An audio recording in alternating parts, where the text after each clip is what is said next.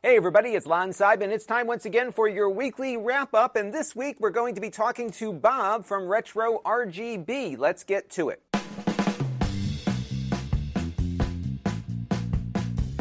Now, if you're not familiar with RetroRGB.com, it is both a website and a YouTube channel. They cover, of course, all the latest news in the retro gaming scene, which is always an exciting place to uh, follow. And then they've got a bunch of getting started guides for connecting up your old consoles to your modern TVs. And they go into more advanced topics like RGB, where you can get the most out of that stuff. It's a great place because you can start at the beginning and really get something better than the basics going without a lot of cost or time. And then if you really want to dig into the nuances of some of the more advanced topics, he's got that covered too. He's got great latency tests, all sorts of good stuff and we're going to talk to Bob here in just a second. I've got chapter markers on the video here so you can quickly jump to topics that interest you. And then Bob interviewed me in a separate interview that's on his YouTube channel right now, and I'll put a link to that down below as well if you can handle listening to us for three hours straight. I had a great time uh, talking to him the other day. So without further ado, let's get to that interview with Bob. And joining me now is Bob from Retro RGB. Hello, Bob. How are you today on this snowy or aftermath here in the Northeast U.S.? I'm good. How's it going, Lon? It's going well. So I thought I'd have you on. Um, the last time we saw each other was at uh, one of those retro festivals in Hartford, Connecticut. Uh, retro, retro, retro, World, World Expo. Yeah. Yep. And we did a fun panel, which I hope you all watch on FPGAs. Um, that's been getting some views over time because people are curious about FPGA and the MiSTer project and everything. So it's been fun to do that. And you know, we had a, a really fun conversation throughout that weekend about your origin story, and I thought it'd be fun to bring you on and talk about your site, which is retrorgb.com. Uh, mm-hmm. And also just talk about you know how you got started doing this because this is a full time gig for you now, right? Yeah, it's been for just over two years now. I think going on the third year, I believe, almost. So yeah, it's been kind of a, a, weird roller coaster ride, and I'm sure I'm gonna have a million questions for you during all this as well, because uh, um, I got to know you on a Smoke Monster stream that one time, just randomly. We were both on, and then I guess we've we've sort of kept in touch since. So this is gonna be a lot of fun. I definitely have some questions for you though, some of the products you review and all that other stuff as well. Great. This is going to be a freewheeling conversation. Bob and I were talking about this. Like, you know, it, it's structured, but it's not structured. We're just going to talk and, and just kind of talk like we would normally talk if we were on the phone or in person. So, um, so let's begin. First of all, what is Retro RGB about? Just so people understand this who, who haven't seen you before. Sure. So the current the current um, Retro RGB is kind of two things. It's a news site. So if you go to the main page, it's uh, keeping people in the loop of all of the cool projects going on in the retro gaming scene. Mostly homebrew, but you know anything that I think a retro gamer would be uh, would be relevant to retro gamers. Myself or any of the other writers will just you know put up their thoughts on it. But it started out as a way to get the the best quality you can out of your retro consoles. And it still is that uh, there's still a ton of guides for how to do basic rgb mods and stuff like that. Um, but it just it, it kind of started out because i remembered there was this thing called rgb on consoles from the 80s and 90s and it just was unfathomably expensive back then so you know, when I started to get back into retro and, and buy some original consoles and hook it up with composite, I thought, you know, this is great, but isn't there more to it? and there was no info out there all in one place. It was scattered across forums, and it was the typical, you know, five different people claiming theirs is the best with no info to back it up. So uh, I basically took all of the hard work of the community um, vetted it myself and then kind of came up with the best way to do a lot of these mods. And through through doing that i got to meet some incredibly talented people that are much better at these mods than i am. So it's kind of evolved into showcasing other people's work um, both because you know why show something i could do when somebody else does it better? And also it's impossible for even one small group of people to keep up with all of this stuff. So, um, while I still like to hope that it's the hub for people that we uh, want to get started with retro gaming on any level, plug in with composite or all the way up to the best signals you can get. Um, you know, I still hope it's the hub for that, but it is focusing more on showcasing other people and kind of keeping all of this stuff alive through new contributions and stuff like that in many ways, you're a journalist covering this this niche of a of the consumer electronics market, right? I mean, that's you know you know enough about yeah. the topic to, to know what's good and what isn't, and, and to bring in and, and help get the word out for things that are good that people should be looking at, right? Yeah, that is kind of what it evolved into, and uh, it's funny because I used to just refer to myself as like the retro gaming middleman, and one of my friends was like, "No, no, no, you're the curator. You're going to call yourself right. the curator." so the journalist, the curator, everything exactly. And it's fun that yeah. we were able to bring you in looking exactly like you do on your YouTube channel with the same camera and everything. It works. It looks great here, so that's awesome. Yeah, you know, it's uh, I got this setup streamlined pretty well for noise and for everything else, and uh, also, you know, my you know my uniform, typical black yeah, that's shirt. right. Which, you know, I started uh, trying to do that because there were when I first started doing the podcast, there it would be very often that I would, you know, it would take forever, and I would have to start again the next day, and then I'd realize, oh, I got a different shirt on or something like that, uh, and then I just was like, you know what, as a fat guy, I look thinner in black anyway. So black t-shirt is my uniform. I'm happy to do it.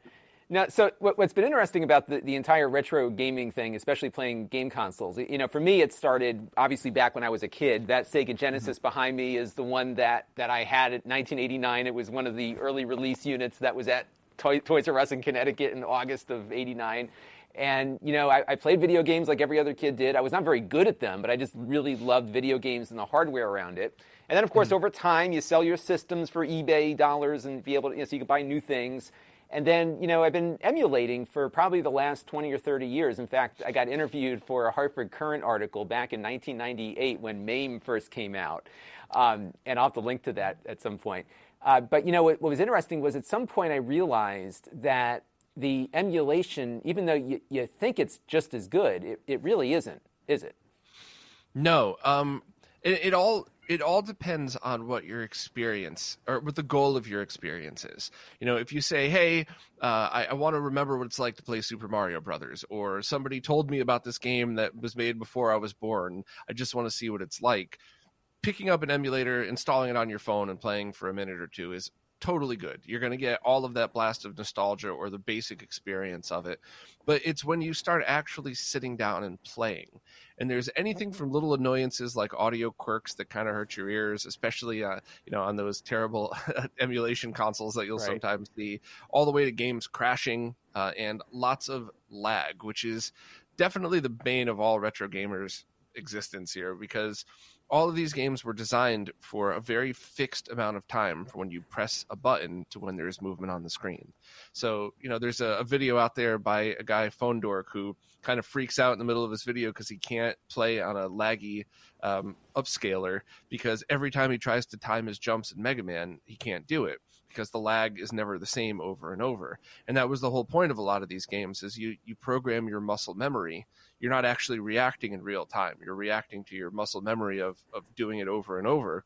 But if you use bad emulation or bad scalers, it's impossible because it's never the same thing twice.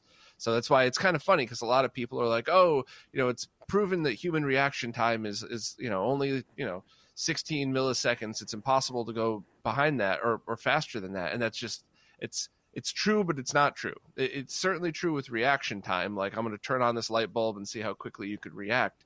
But when you're programming your moves and you're going on muscle memory, you can get to things that I believe the fastest people have been reacting to is there's been proven tests of eight milliseconds and faster on hmm. a lot of these moves.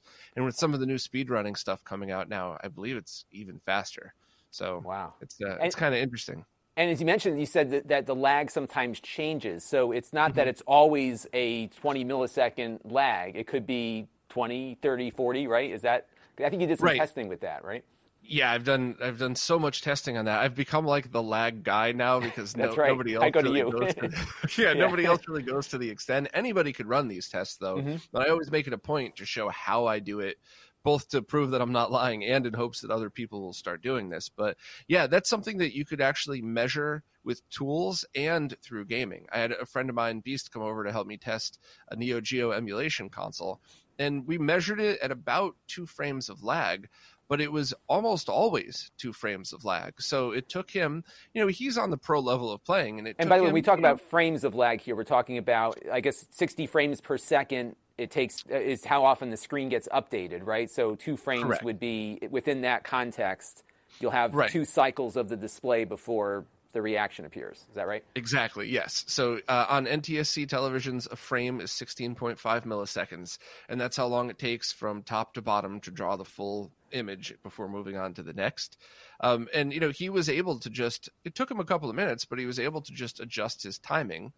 Um, and a lot of uh, TVs are like that as well. So if your TV has one or two frames of lag, it just takes you a while to get used to it. You could adjust your timing. You don't even really know unless you knew what you what was going on. You wouldn't even realize it. You would just think it took you a while to get back into the swing of it.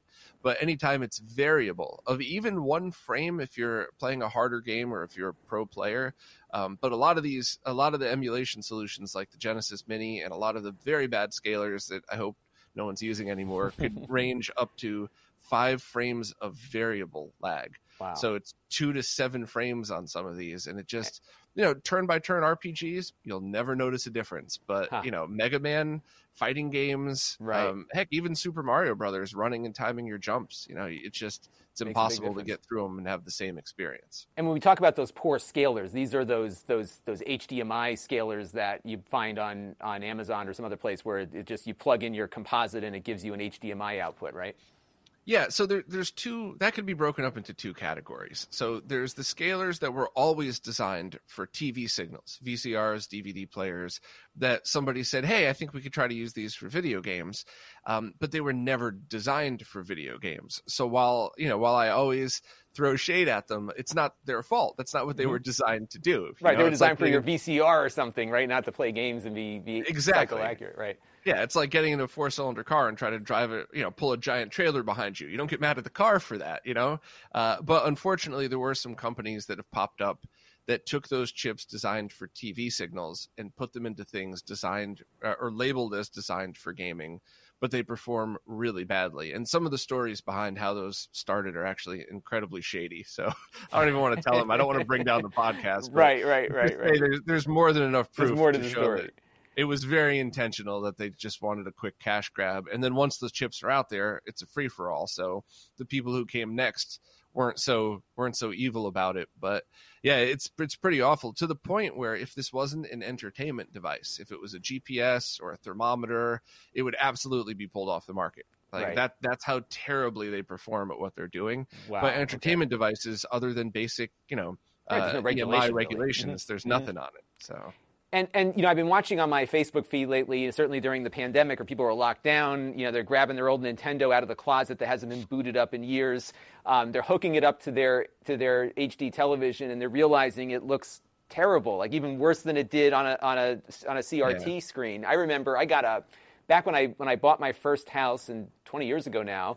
Um, I bought one of the first uh, HD TVs, which was a 1080i CRT HD television. It was a Panasonic. It weighed 300 pounds. It was this enormous yep. thing.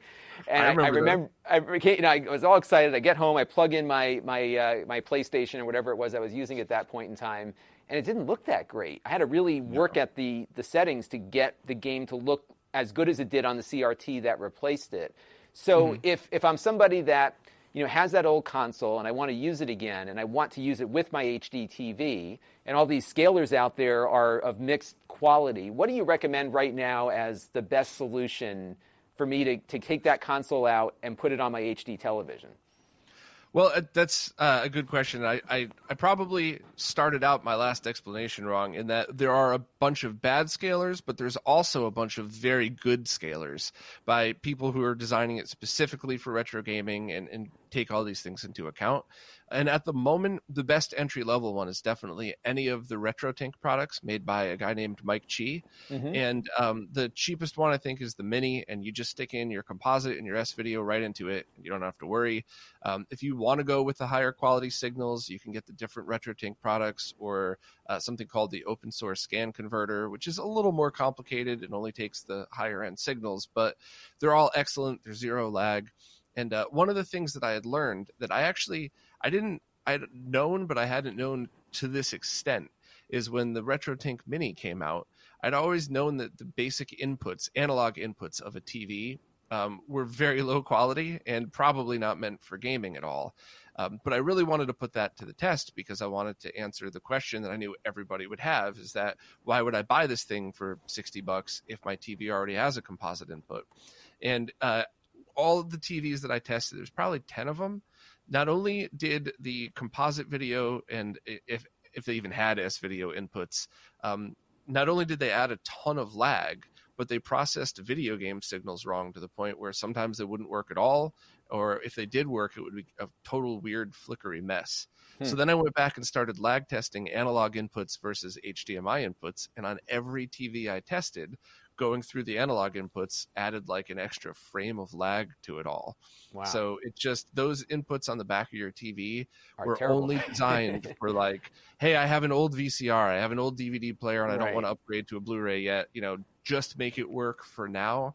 But they really should not be used at all for gaming. And that obviously that that's not that probably doesn't talk about every single TV that's ever been released. I'm sure there's a few out there that do a decent job with composite video, but the ones I like to try to test is like your your average TVs of today, your TCLs, the cheap LGs, mm-hmm. Vizios, stuff like that. So it's uh yeah it's you can't even though you can physically plug them in you really shouldn't just plug them in and start going you would need to go through some sort of some scaler device right that and, yeah. and, and, there's so many there's so many variables right so you have the scaler variable uh, the retro mm-hmm. obviously makes that a little bit easier because it it, it is not introducing any additional lag based on how it works. Um, right. Not to get technical, but it's it's a line doubler and not make it's not upscaling the image. Your TV is doing that. Uh, then you mm-hmm. have, of course, the television you're plugging it into. Um, if you're using a retro console, obviously the controller's not uh, adding lag to the mix, but some wireless solutions might. So there's all these different things right, that come right. into play. Which TVs would you say, if you were looking, and granted, uh, TVs change every five minutes as far as the, the, the model numbers and, the, and whatever version of it's out, uh, but which TVs have you seen that, that tend to work the best in that scenario? all the ones I've tested that have been released in the past few years are totally fine. Um, I haven't based seen on the HDMI so input. Based on the HDMI input, yeah, mm-hmm. I haven't seen one that that stood out as holy crap, this is terrible. Um, mm-hmm. There's the LG ones that I've tested have gotten pretty fast. They only have five ish milliseconds of lag, which is undetectable, uh, you know, in every way as long as you use the right scaler. Um, and it, it just it makes it so much easier because for for a while there, you know, how do I how do I get started in retro gaming? Well, the answer was always grab a free CRT off the side of the road, right. and use whatever cables it came with, exactly. and there you go. It's a you know, RF is a perfectly good experience on a CRT. But you know, many people don't want to deal with that, and those aren't going to be around forever. So what's the next step? Well, grab whatever original cables that came with your console. Use at the moment RetroTink is pretty much the only brand that would really nail it with composite. I'm sure there's going to be more at some point. Um, and then go through that into your flat flat panel TV, and that's it. That's all you need. It's not going to be the sharpest. You're going to notice things that you didn't notice on a CRT, but that, in my opinion, at least, it doesn't take away from the experience. And in some ways, it's like it kind of reminiscent of the crappy look of older TVs, just in a different way. But it's, right. it's certainly not a bad experience uh, as long as you just plug it in through at the moment a RetroTink and uh, and don't use Bluetooth wireless controllers. Uh, right. Uh, those also add like two frames of lag, if not more. so you can really you can really be compounding your lag as you go down the chain here. With if you Bluetooth a lousy composite connection in the TV, and before you know it, you're you're a oh, second oh, yeah. behind maybe. And and you know it's funny yeah, back in the TV day in game mode. I always forget to say that. I oh, that's right. Yes. everybody knows always put your TV in game mode. The difference is because I mean, there's no reason to have a low latency panel if you're watching TV or movies. So uh, very often, TV manufacturers put in all these features that add a ton of lag, which mean, means nothing for a TV show. So just always put your TV in game mode. so good scaler, um, namely the RetroTink. I have one. I use. I, I bought the original one, which I, have been nice. amazed by because it works with everything that I have here. I even capture with it. Um, so the RetroTink is great a, a, recent TV. Most should be okay, as you say, the, the most recent ones. Um, make mm-hmm. sure you're in game mode, and, and then when you plug that console in, it should it should look pretty good. Now that's we're talking composite S video, the stuff that's built in. Um, but if we wanted to ratchet up our game a little bit, we start getting into the the RGB world, right? So yeah. um, this is where it gets it gets trickier. Um, I know my RetroTink has RGB inputs, and I went out. Video inputs. Uh, what's that? Component, component video. video. I'm sorry, inputs. that's right. Yeah. Component video inputs, the, the, the red, the green, and the blue, right? Um, I bought um, a fancy cable for my Sega Genesis to plug into mm-hmm. that, right? So, what what would you suggest? Because every system's different. Some support RGB out of the box. Others require modifications. I got an old NES Do I have any hope of, of improving that image quality, or are we pretty much Yeah. composite? So step one and two is easy, and then once you get past that, here's where it gets complicated. It's you know, step one: do I actually want to play these games, or is it a shot of nostalgia, or is it you know somebody recommended it to me? Try it anyway. Any emulation, any of those classic boxes, just try it and see. And if you find yourself actually enjoying the games, grab an original console and then just plug it into either a CRT or at the moment RetroTink is the only uh, good scaler that accepts composite video directly.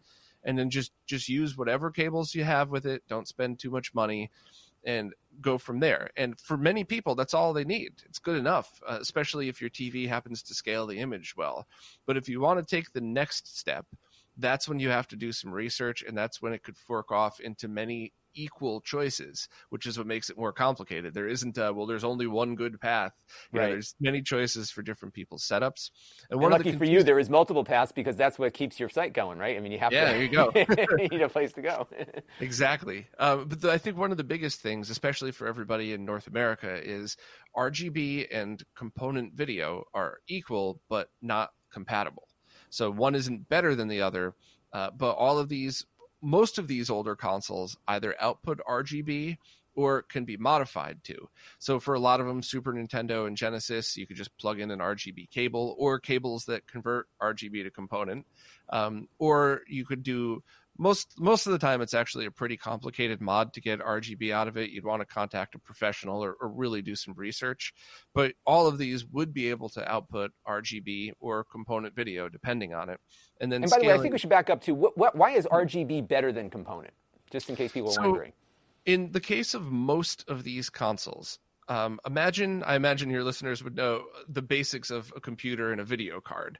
So imagine a video card inside of a computer, and there's ones and zeros that are all making up you know the the image. And if you want to use your let's just say you know your VGA output of it, the first thing that that is converted to when it goes from digital to analog is four signals on these game consoles: red, green and blue with all of the brightness and color information isolated in each channel and then um, either one or two depending on the computer or console channels that is the synchronization the, uh, for uh, gaming it's rgbs we just call it sync and that tells uh, the screen where to put everything that you're sending it to so having all of those together is the first way these signal is generated before it's been uh, compressed down to other formats, and that's why it is the best. Is because it's on these older consoles.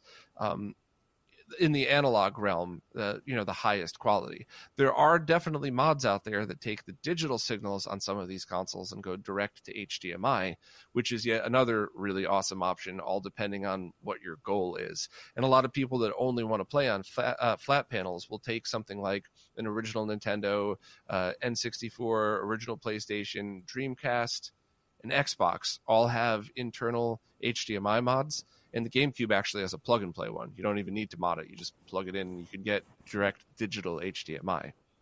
And then, So- then, then get out your soldering iron when you got to go and modify, though, right? That's that's where it gets. Yeah. That, that goes beyond perhaps what I could do, um, but th- there's people that could do that for you. I'm guessing, right?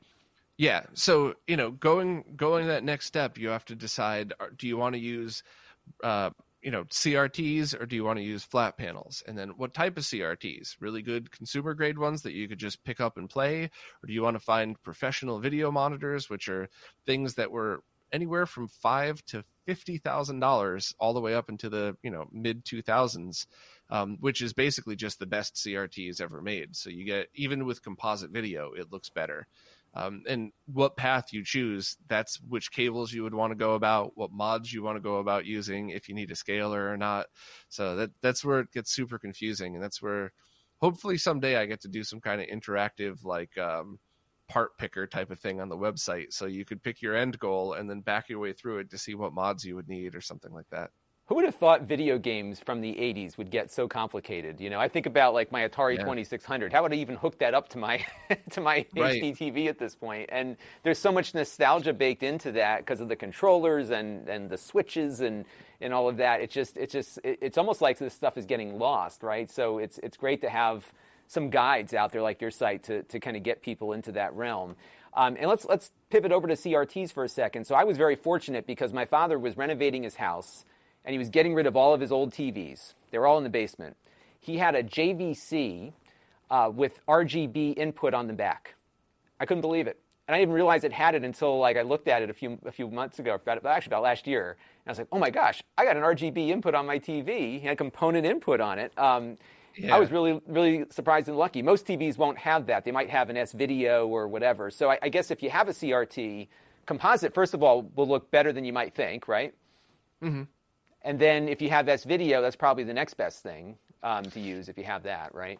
On your yeah, console so, and your TV. Um, depending on where you live, uh, so if you're out in the middle of nowhere, RF and composite could look very, very similar, especially if you have a nice TV with a comb filter built in. If you're in a city like I'm in Manhattan, and if I plug in RF into my TV here, it's so fuzzy you almost can't see it because there's quite literally millions of wireless networks interfering with it.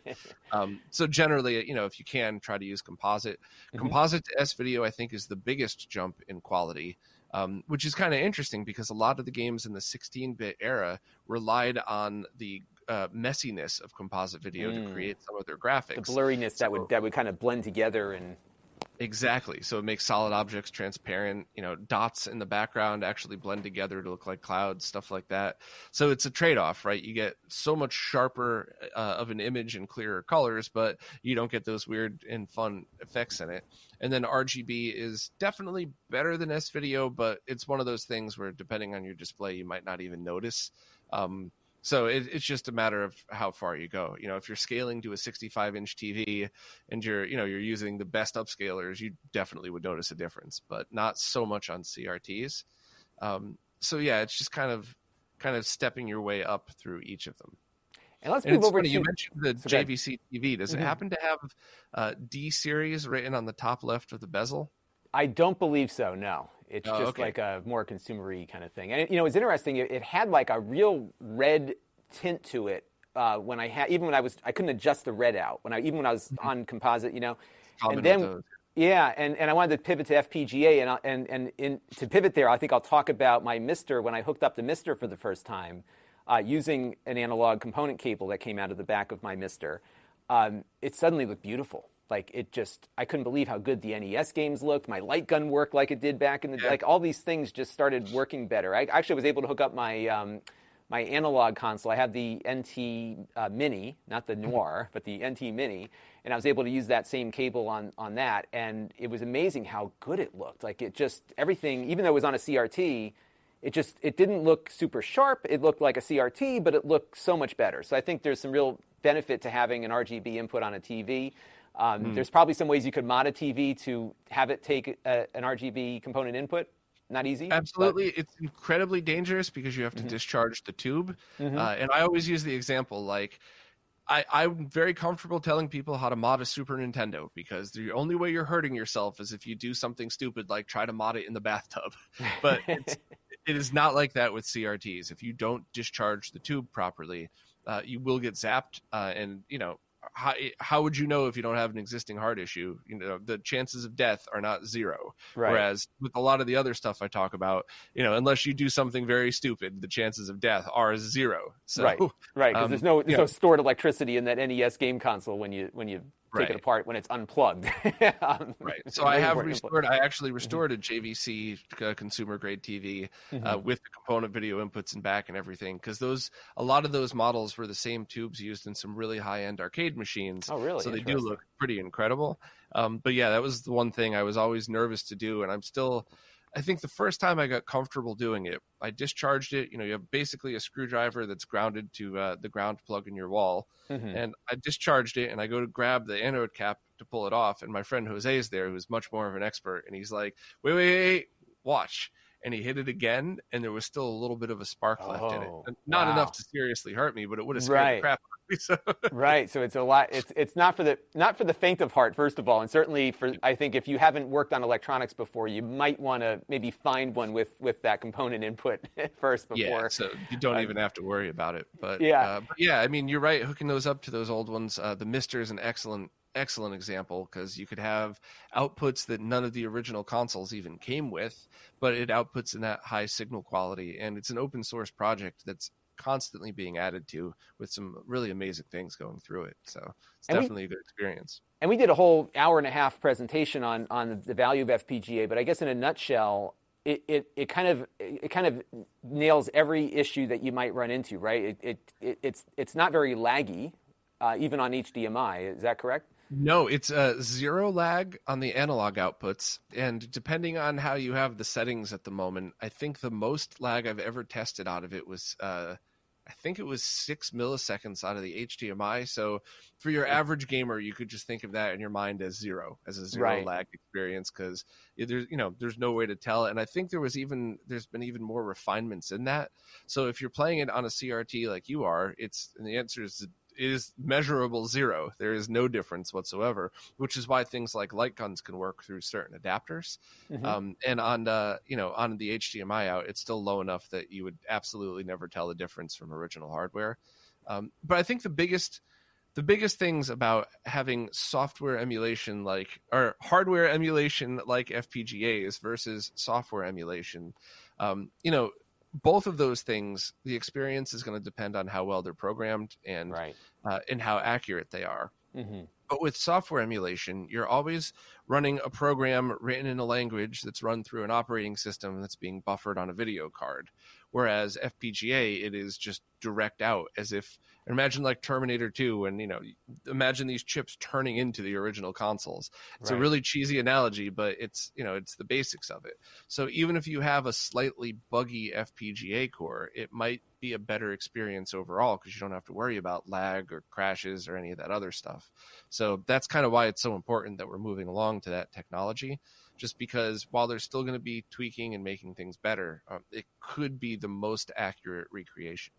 And I guess for me, what, what made sense with it, and I, first of all, I just love things that I can tinker on, and, and the, the MiSTer is such a fun project because it's constantly changing. There's always new things to download. The community's been very good at making it easy to get those things updated, so that those update scripts, I, you know, I, I, my MiSTer is sitting over there. I haven't booted it up in about two or three weeks. I can guarantee you, it's going to be a, a, a you know, whole bunch of new stuff is going to be uh, delivered down to it for me. And what's been fun about it is that it can it, it's when you look at like a, a Raspberry Pi solution, which is another great fun way to start, I would say. Um, not perfect, right? But it's it's a fun way to start.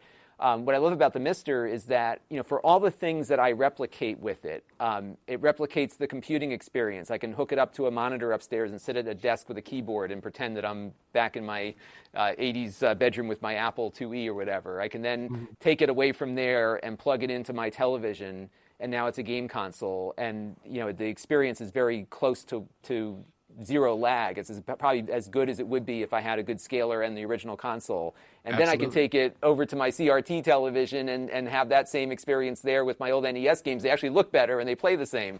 Um, So there's all these different things that you can do with it that really make it, um, I think, a lot of fun and, and probably the, the, the best way to go if you don't mind not using the original because it's so close to the original. It, it's it's hard to discern the two. I would guess. Is that Yeah, I, I couldn't agree more about that. And mm-hmm. it's an open source project. There's a lot of great people in the community contributing to it. It's constantly evolving. And because it's written in FPGA language, it's not limited to this project. So let's just say 10 years from now, another you know another hardware board comes out and people want to port everything over for while I'm not an expert in this, from what I understand, it's not like saying, okay, I'm going to port something from Mac to Windows. It's more like, you know, hey, it used to work on Windows XP and it doesn't work on this one. Let's make the small changes available. You know, I'm sorry for oversimplifying. If there's any of the That's MiSTer okay. Team listening, they're going to be face palming. Like, I know, "Oh, right? I'm just Well- trying to keep it keep it general. Th- those people on the MiSTer team are, are so smart that I, I, I can't even imagine. I don't even know how they're doing this. So I think um, Yeah. they probably do that with with us uh, us uh, YouTubers is quite often because it's uh, it, it, Yeah. it's something that's beyond what I can understand. But I think for them it's a real challenge, right? I mean they're they're taking actual chips and visually looking at the connections inside of these microscopic images to replicate the flow here. I mean, for people to understand, like this is taking the the physical logic and and eyeballing it and making a Neo Geo come out the other end. I, I can't even imagine how how how much talent that takes to do. And this is for many of them just a hobby, right? It's not a, Yeah. a career. So it's Yeah, for many of the team members, they most of them have some kind of technical background, but it's often not not in FPGA engineering at all. So it's kind of cool to see. My favorite feature at the moment, which is this is a very small one, but it just it, what it represents is why it's my favorite feature. But on the Sega Genesis core, you could turn on adaptive composite blending, which means for something like uh, first level of Sonic One, you walk over to the first waterfall and what we talked about before about how developers had used tricks with composite video to blend stuff together. Well, if you'd watched that in RGB, uh, you would just see a bunch of rectangles going down, and you know it's water, but you know it's it's almost too sharp. But you turn on adaptive blending, and the entire image stays sharp except the water that blends as if it were on a composite video TV to give you the water effect.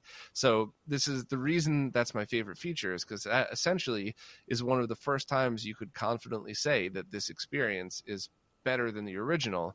Um, you know, if you're looking for stuff like that. So it just goes to show what could possibly be in the future, you know? And what are you most excited about in the coming years here? Because there's been a lot that's happened over the last two or three years in this. I don't, I don't want to call it a hobby. I almost want to call it a, a community. Um, hmm. There's some really good things. There's some really bad things. Um, there's some people I think sometimes they bite off more than they can chew, and, and there's all these different dramas that happen throughout. But but there's clearly some things that you must be excited about as someone who covers this space for getting old consoles working again. We've got a whole generation of consoles. I think like the 3DO and the Sega Saturn and the Dreamcast that obviously are too complicated for FPGA. So, so these types of, of hardware and software solutions are still important. What are you excited about? Like, what's left to do? There's a lot left to do.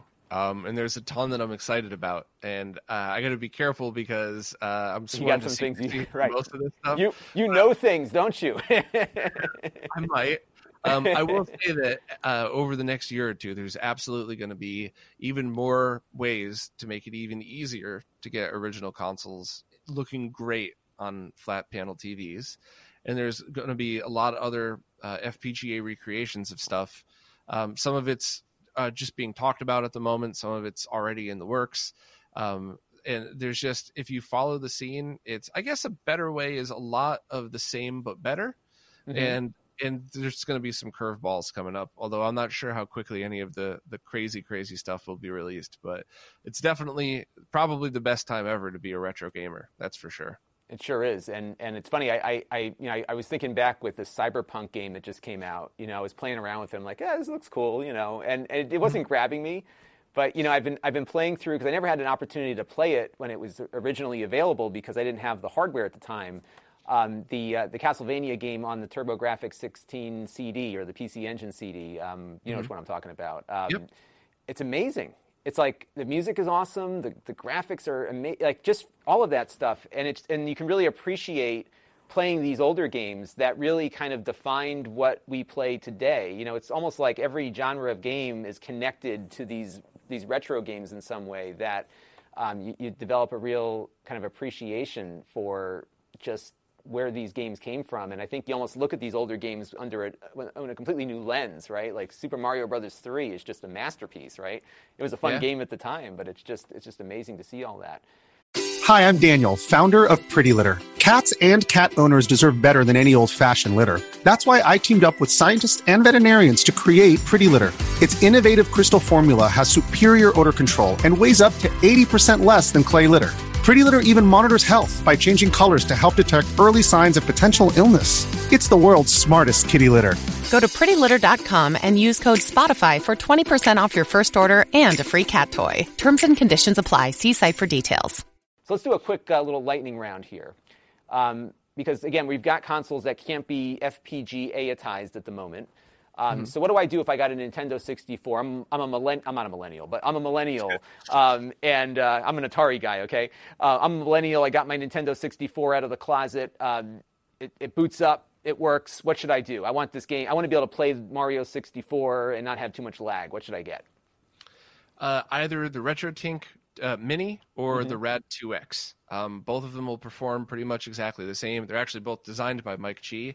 Uh, if you already have the original cables, um, or, or, if you, uh, especially if you're in North America, I think the Mini even comes with an S video cable. So uh, the only the only decision that you would have to make is: do you want something that just plugs in and works, or do you want something that plugs in and works but you could upgrade later on if you wanted to. So, uh, but I think most people would probably just grab the RetroTink Mini, um, and then that's it. That's it. There is anything else. Simple. And in fact, uh, the Mini has all of the RetroTinks have this filter on it Mhm. that uh, if you're playing 2D games, in my opinion, it looks absolutely awful. However, with low res 3D games like N64, PlayStation 1, I really think it blends it in a way where, when combined with the scaling of your flat panel TV, it looks really good, like surprisingly good. And would those solutions work on like the Saturn and the, the PlayStation also? Like, you would pr- probably recommend the same things there. So the, that is the other thing is the Rad2X. There's one per console. so if you it. only have one console to connect, Mhm. you know that's a good choice. But if you say, all right, I'm going to have my N64, but I also have a Saturn and a PS1, I would definitely say get the RetroTink Mini because then you just buy a couple of cables and then just use the same scaler for each device. So multiple consoles, RetroTink Mini, and then I'm, I'm guessing you probably would suggest getting a S video cable for all of those consoles to connect to it. Depending what your favorite games are. So like mm-hmm. on PlayStation 1 if your favorite game is Symphony of the Night, then yeah, get an S video cable, have those nice sharp pixels. But if your favorite game is like Silent Hill, you almost want that composite messiness otherwise you're just looking at a whole bunch of dots every time there's fog or snow. Hmm. Interesting. So it's a, a cable choice can make a difference here as far as what that, that experience is like. All right, so let's move up to like PlayStation 2 and the Dreamcast. What, what should we get there? Um, at the moment, probably uh, component video cables for the PlayStation 2, um, an RGB SCART or VGA cable for the Dreamcast. The RGB ones are probably best, and then go through an open source scan converter. Mhm. Uh, and that both would either digitize it or uh, line double it to make it even sharper if your TV is compatible. And that's that's kind of an interesting thing too as well because it's doubling 480 to 960, so you end up getting a pretty sharp thing. But Hmm, yeah, those are much two interesting consoles. The only other one that um, And by the way, let's back up. The open source scan converter. How, can I just buy one of those things, or I got to build build it? Nope, you just buy it. Uh, Oh, Video good. Game Perfection has the original ones. Mhm. Uh, there are there are some companies that sell good versions, but there's also a bunch of clone companies out there that have just made cheap garbage versions that you know I, wouldn't buy. I wouldn't waste my money on. So I would always buy the original, and they're all similarly priced too. So I don't, you know, there's no point in buying one from a scalper unless for whatever reason shipping is completely insane, uh, depending on from where it ships to where you live. Got it. And then when we get into like the Xbox and the GameCube, what do we do with those? at that point, um, as long as you're running it in 480p, uh, Mm-hmm. all you would need is some kind of well for the Xbox, all you would need is some way to get that to HDMI, just to ensure that you don't have to deal with TV's bad analog inputs like we talked about before. Mm-hmm. Um, but there are certain devices out there that are plug and play. There's an ad- adapter from Chimeric Systems that's that's really good. Um, you could try to get original component video cables and just go through a generic converter. Just remember, cheap junky cables are going to have a cheap junky output to them. So, you know that's kind of the trick. Um, GameCube, that's much easier. Just buy something called a Carby. Uh, Insurrection Industries makes it. They're seventy dollars, I think, give or take. It might have gone up because everything's going up lately. Right. But you plug right in the back of your GameCube, you get HDMI directly out of it. Uh, it is a true digital to digital solution. It just it works perfectly, um, and it's as if it, it's equal to if the GameCube came with an HDMI port in it. And so that's it, and you're good to go. Or if you have the CRT in the basement next to the console, that's probably the best way to, to, to go if you if you just want to get going, right? for almost all of these solutions, I would say yes for the CRT. The only the only ones that wouldn't be are any PlayStation 2 game that runs in 480p would look great on either a VGA monitor or a flat panel. Uh, all Dreamcast games can, well, all but like three could run in 480p, uh, and those look amazing, um, you know, on newer screens as well. And uh, same thing with the original Xbox. Pretty much all of them can be either run in 480p or be forced to 480p. So all of those you could do on a flat panel and they'll look really amazing. Um, anything before those, though, yeah, if you have a CRT, it's it's going to be almost a better picture in many cases, especially for PlayStation 2, because most of the library is 480i, Right. which is interlaced, so same as TV signals were back in the day. Which on a CRT looks fine, but on a flat panel it could look weird. It could look flickery. There's there's a lot of different there's a lot of things that I don't think they anticipated how bad it would look once the next generation of TVs came out. Got it. And then uh, one last question uh, before we have to run, we're running a little short on time here. Um, we could go on for like four hours on all this stuff. um, I got a, I got an old console like a Dreamcast, a Saturn, or a PlayStation. My optical drive is dead. My TurboGrafx optical drive is going, or my PC Engine. Uh, there's some solutions out there now to to fix that too, right? Yeah, so um, a lot of these consoles have ODEs, optical drive emulators, mm-hmm. uh, some of which you could just plug right in. Others, most of them require some kind of modification. Uh, but essentially, you're replacing the CD-ROM drive with an SD card reader. Um, there's a bunch of different brands out there. Um, all of the most recent ones from the past two years are excellent. Um, the the GameCube one I think is is the most popular because if you just have a screwdriver, that's all you need. There's no oh, soldering. Really? It's it's tedious because there's like a million screws inside a GameCube. right. But yeah, what, what's that? What's that product called? The GameCube one. GC Loader. GC Loader. Got it. Okay. I heard. I think I heard you say it, but I missed it. Sorry. No, it's okay. Yeah. And uh, yeah, so that's basically it. You just unbolt your whole GameCube, you mm-hmm. put this thing in its place, you bolt it back together. Uh, Greg from Laser Bear Industries has these 3D printed um, adapter kits that they make for it. So if you put his kit in as well, when you open up the lid of the GameCube, the CD tray is filled in, so you can't drop anything in there, and the SD card access is right there. Oh, cool! So even it, it almost, you know, if you ever go to change the SD out or swap games, you still have that fun experience of opening the lid, open the door, right? there, just flash media rather than discs. Right, and I got I bought the mode for my Saturn and my Dreamcast, and that was at least for me it was surprisingly easy to install it. I didn't have to do anything all that crazy. Um, so they make some good stuff too, right? Yeah, absolutely. So the Dreamcast one's easier because that's also just plug and play, and Greg mm-hmm. also makes those laser bear adapters for that as well. Uh, Saturn, depending on your revision, you might have to solder something, or you know, just jam a power wire in or something like right. that. So it's you know it's not as easy, but yeah, they both they both work really well. Um, the Saturn ones though, um, there's other options for the Saturn that are far cheaper. Which the mode's a, a great piece of hardware, but mm-hmm. it's it's all just uh, pick pick and choose the total solution that you want. You know, it's it's there's there isn't always a right answer. If there's options, it's just the right answer for your full setup. And there is one right answer, which is going to retrorgb.com because if you if you don't know what you're looking for, or you want to get started, I'm sure it's easy to kind of go through the tags on the site and try to figure out. You, know, you can really get a lot of good good content and reviews. And Bob reviews everything that comes out in this space. That's good. Um, and some things that aren't so good, and he'll tell you as much. And that's what I've always appreciated about Bob's content is that you know he, he tells it like it is, and it's, uh, it's even the good companies. You know sometimes they don't do so good on certain things, and he'll he'll point it out, and it, and it makes them better. So it's. Uh, it's a great resource. I go there all the time. Uh, our mutual friend Smoke Monster's on there posting things as well. We got to get him on for an interview too. Um, yeah. So it's it's all uh, really really good stuff. And we've been chatting here for almost an hour, about 45 minutes, just about this stuff. And you can just get an idea as to how much more you can do. Uh, so definitely check out Bob's site. Check out our, our review that we did uh, of the whole FPGA landscape as of about a year and a half ago. It's a little bit different now. We may have to update that at some point. But uh, beyond that, I really appreciate you coming on the show today. Yeah, thanks very much for having me. This was a lot of fun. So I want to thank Bob for coming on the channel this week to talk about what he does and let me know what you thought of the interview because I'd like to do more of these, bringing on some of the creators that I like to listen to and watch and hear about how they do what they do.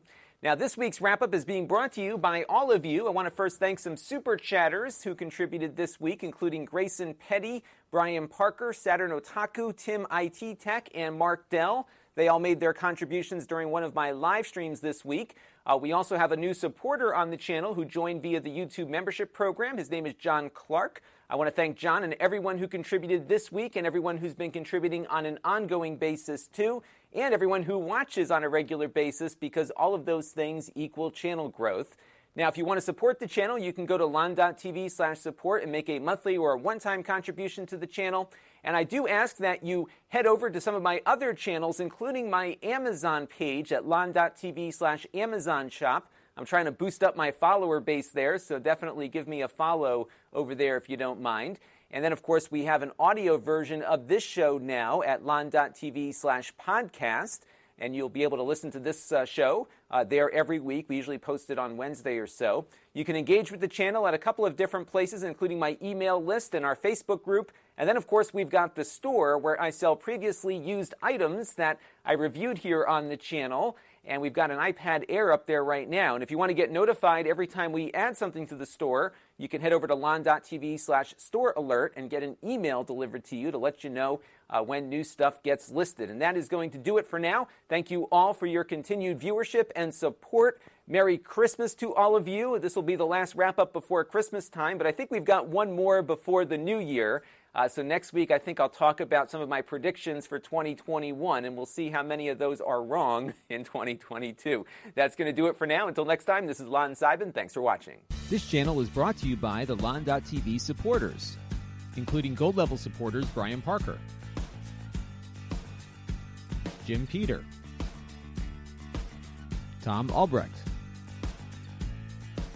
Frank Lewandowski. Mark Bollinger, and Chris Allegretta. If you want to help the channel, you can by contributing as little as a dollar a month.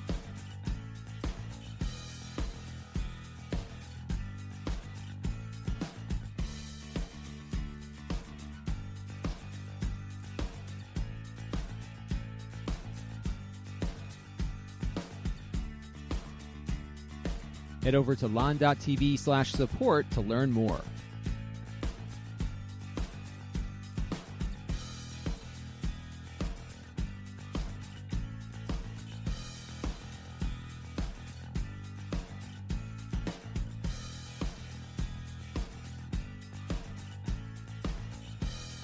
And don't forget to subscribe. Visit lon.tv slash S.